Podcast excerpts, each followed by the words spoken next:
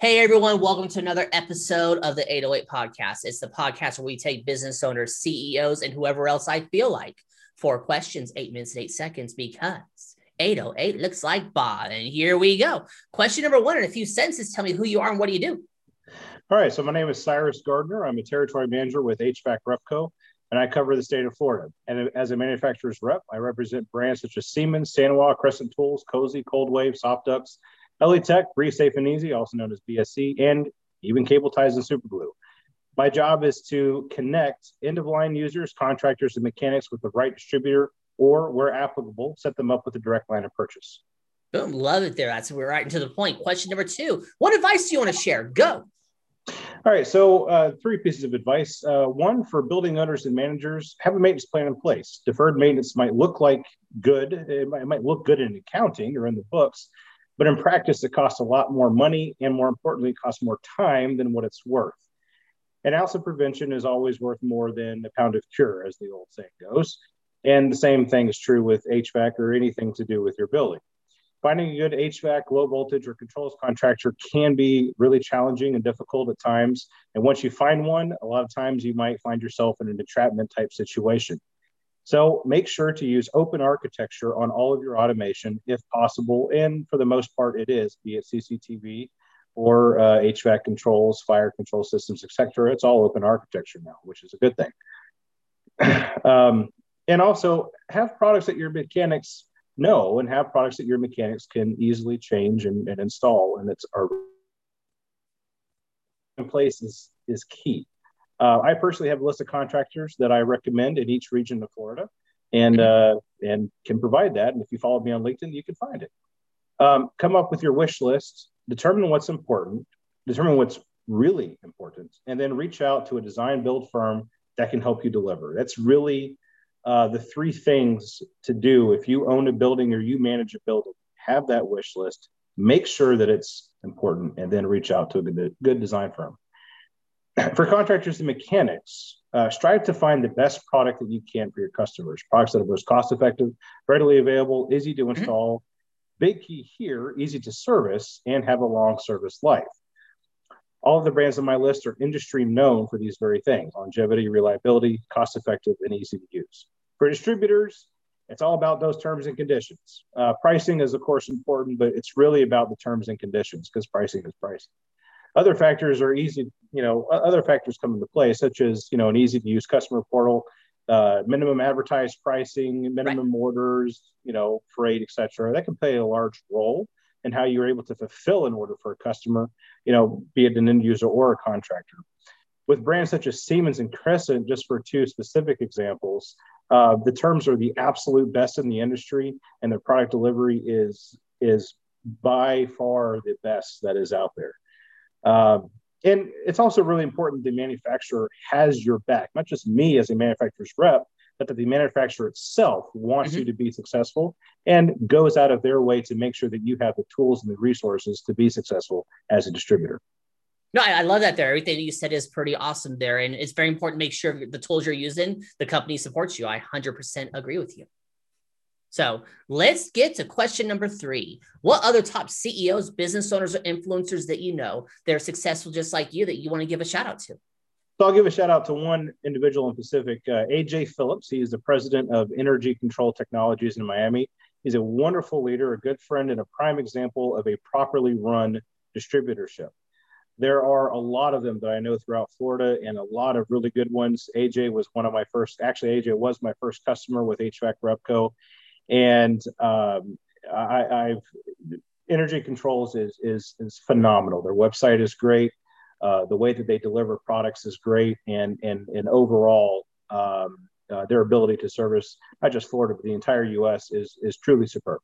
Perfect. Yeah, I'll look them up when we're look him up when we're done here. Number four, final fun qu- question, Cyrus. Tell me about your first sale. All right, so I'll talk about my first sale in HVAC. Um, uh, it, it's it's it, I will say it's hard to quantify my first sale because um, uh, there's so many projects that I've had a hand in here or there with bringing to the table to become a sale that you know I can't really think of one in specific. But I'll say this: the first sale that I ever had, where it was like, for example, a cold call in the HVAC world, and I took this customer, met them, built rapport, took them to the end, sold them, and then installed and serviced them all in one deal. Right? I would say mm-hmm. that had to be Manatee County Port Authority. That was a Siemens uh, contact for me. And uh, I completely overhauled their AME uh, building with Siemens controls, top to bottom. Uh, they had uh, a, a very outdated architecture system. They were on a deferred maintenance plan and they had deferred their maintenance for about a decade.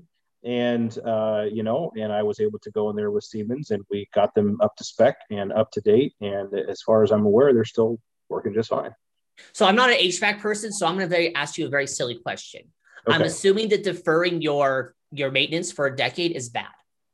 Yes, it kind of be like uh, uh, an oil change in your car, for example. That is a good. That's a good example of preventative maintenance. Right. You need to change your oil at five thousand miles?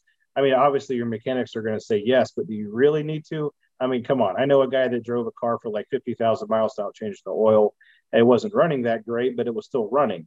Well, that's right. basically what building owners do with buildings is they go 50,000 miles or in some cases truly, you know, 20, 30 years without really putting any thought or money into the building other than the absolute bare minimum required. And they just defer everything else the next year, to the next year, to the next. So instead of spending a little bit of money over time to keep everything properly maintained, they would just as soon practically tear the whole building down and rebuild it again at the end of 20 years, which is, well, crazy. right. that, that is that is crazy. I totally agree with you. So hey, you now have one minute and 38 seconds left, Cyrus. You can do some promo time. You can ask me a question. You can talk about the weather or your awesome goatee that makes me jealous, whatever you want. or since the best, you know, when to be concise and when to end, we end early, go. Okay, so well, uh, uh beard oil. Uh, uh just saying. Uh, yeah. I can't grow like right here. That I can't grow. So if I do, it has to be like the mustache. It has to be separate. if I do grow it, and it angers me. I've tried with different. I've tried with different styles. I tried doing the whole thing where it kind of like lines down the face. I didn't really like it too much though, so I just stick with the goatee and, yeah. and call the day. Um, but uh, uh, no, I'll, I'll uh, um, let me think. You know what? I hear. I'll, I'll give a, a, special shout out to uh, Crescent Tools because Crescent Tools is something that anybody can use and everybody can use, whether you're in HVAC or not.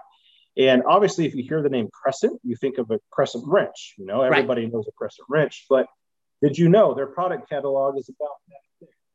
Got one around here somewhere. I should have thought to grab. Basically, it's thick. It's the, oh yeah, it's a big catalog.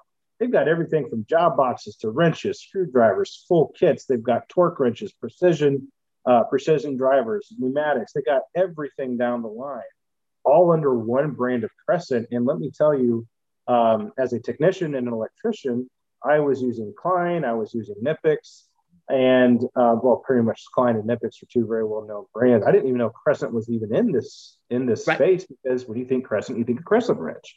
Mm-hmm. But please trust me, there is so much more to Crescent than meets the eye. Give them a look up on their website or go to hvacrepco.com and take a look there. Uh, or energy control technologies. Perfect. Hey, you pulled it off right on the nose there. You did it, Cyrus.